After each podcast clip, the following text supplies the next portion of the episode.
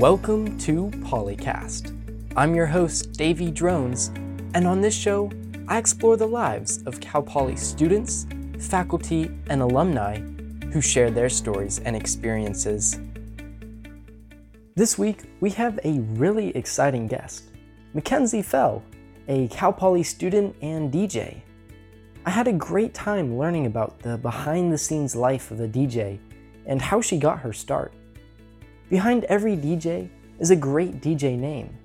Mackenzie Fell's name, Felly Fell, was not intentional at all. Let's check it out.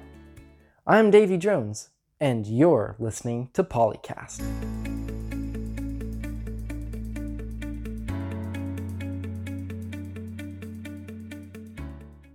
I was always the one to cop the aux cord for our shindigs in high school, and so my friends just called me DJ Fellifel for fun, basically. And then once I got to college, I saw somebody, uh, a friend of mine, DJing a party and totally curating a vibe and making people so happy that I was just like, I want to be that person. So I bought myself a mixing board and like practiced in my dorm room, taught myself how to DJ, and ended up like being asked to DJ that exact party that I went to the year after. At this time, Sierra Madre, the dorm, was classified by themes. Her building's theme was music.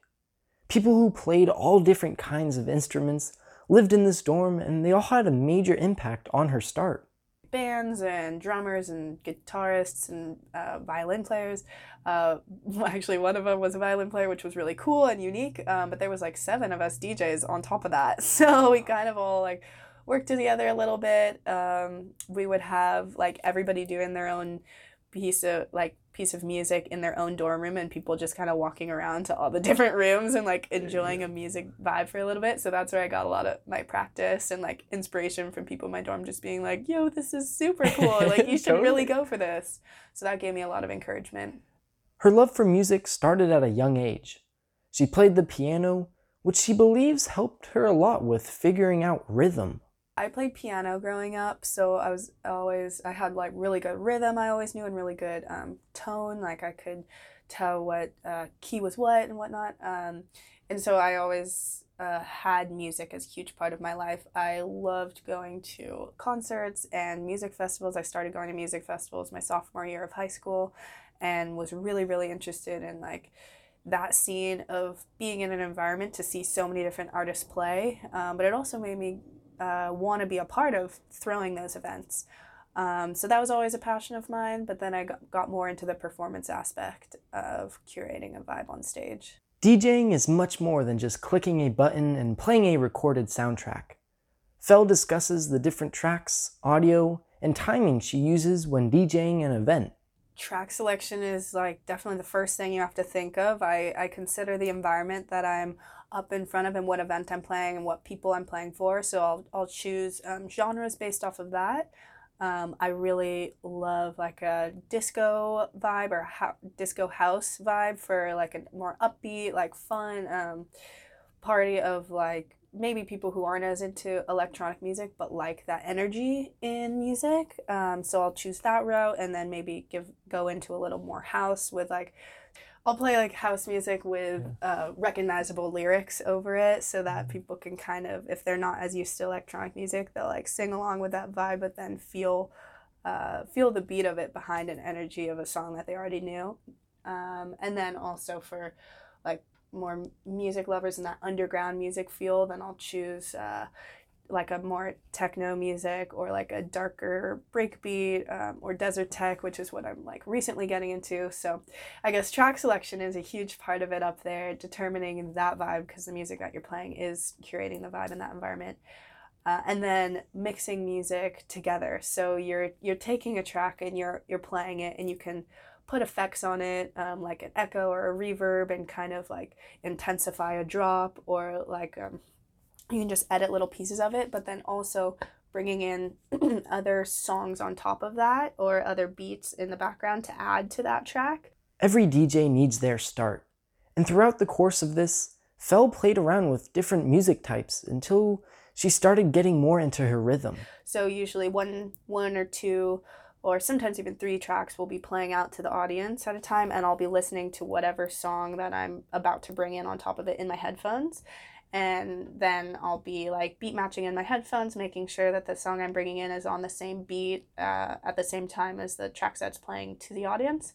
And then I'll bring it in slowly. I usually bring in the whole track with the bass and the mids and the highs all low and then I'll turn up um, sometimes the highs which is like a hi-hat at the top like um, on top first, and then I'll turn on the mids with some like vocals, and then usually um, while like equivalently turning out turning down the other one as I'm turning this one up.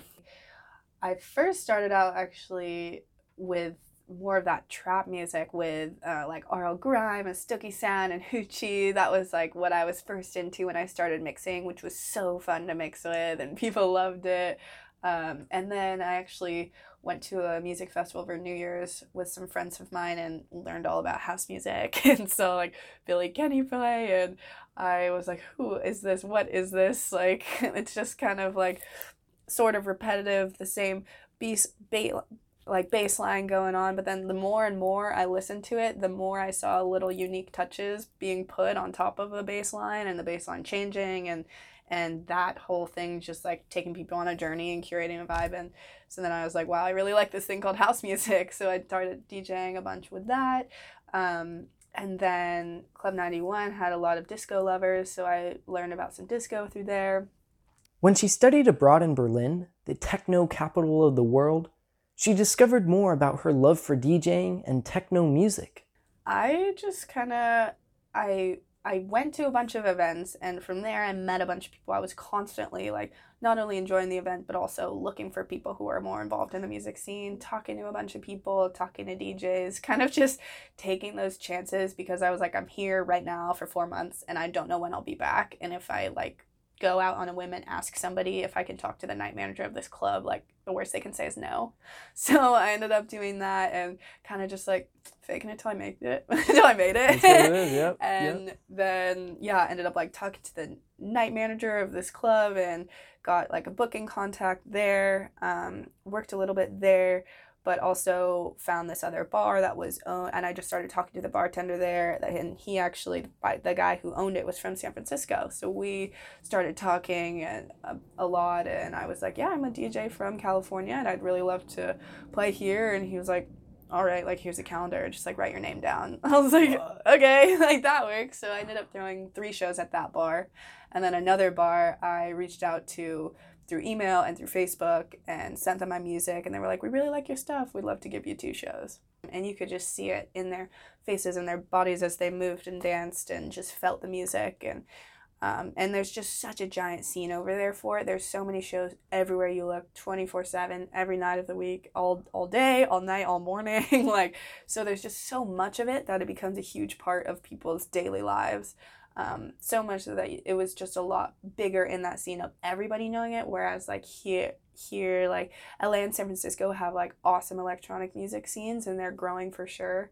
Um, and so are other little cities throughout California and especially the music festival scene. So I think it's just largely, largely growing here, but it has been going on for uh, I'd say like over 20 years in Berlin. So it's like a part of that city. Whereas here it's like integrating into the city, but so much so right now. And I'm really glad that I am the age I am like starting. I'm still young, but I can see it growing so much and there being a platform over here. So Life's a Peach is more than just a saying, but also the name of a music festival Felly Fel and other members of Subsessions put on.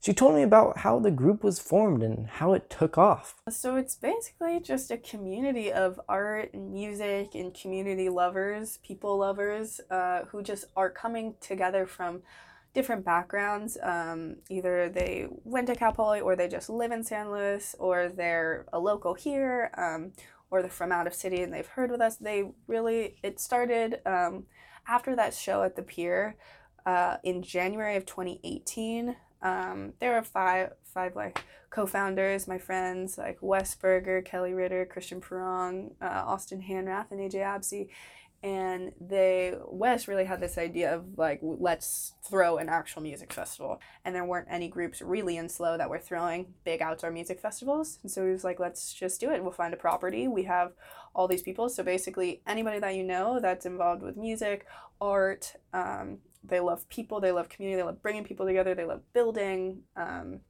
they love drunk anything like just come to this meeting and because there'll be a place for you and in any part of building this.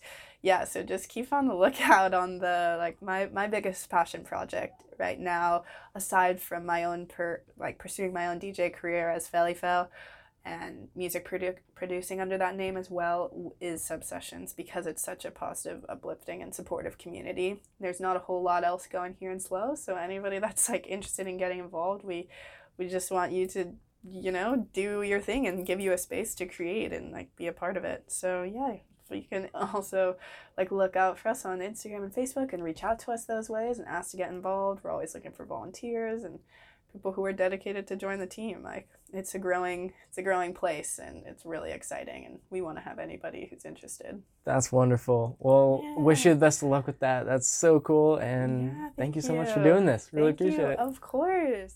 Thank you so much for listening. I really hope you enjoyed this episode, and be sure to check out all the other episodes of Polycast on any of the podcast platforms, as well as through the link in the description. This episode was produced by Daisy Kensler and is sponsored by Boltabout Co-working. I'm your host, Davey Drones, and you've been listening to Polycast.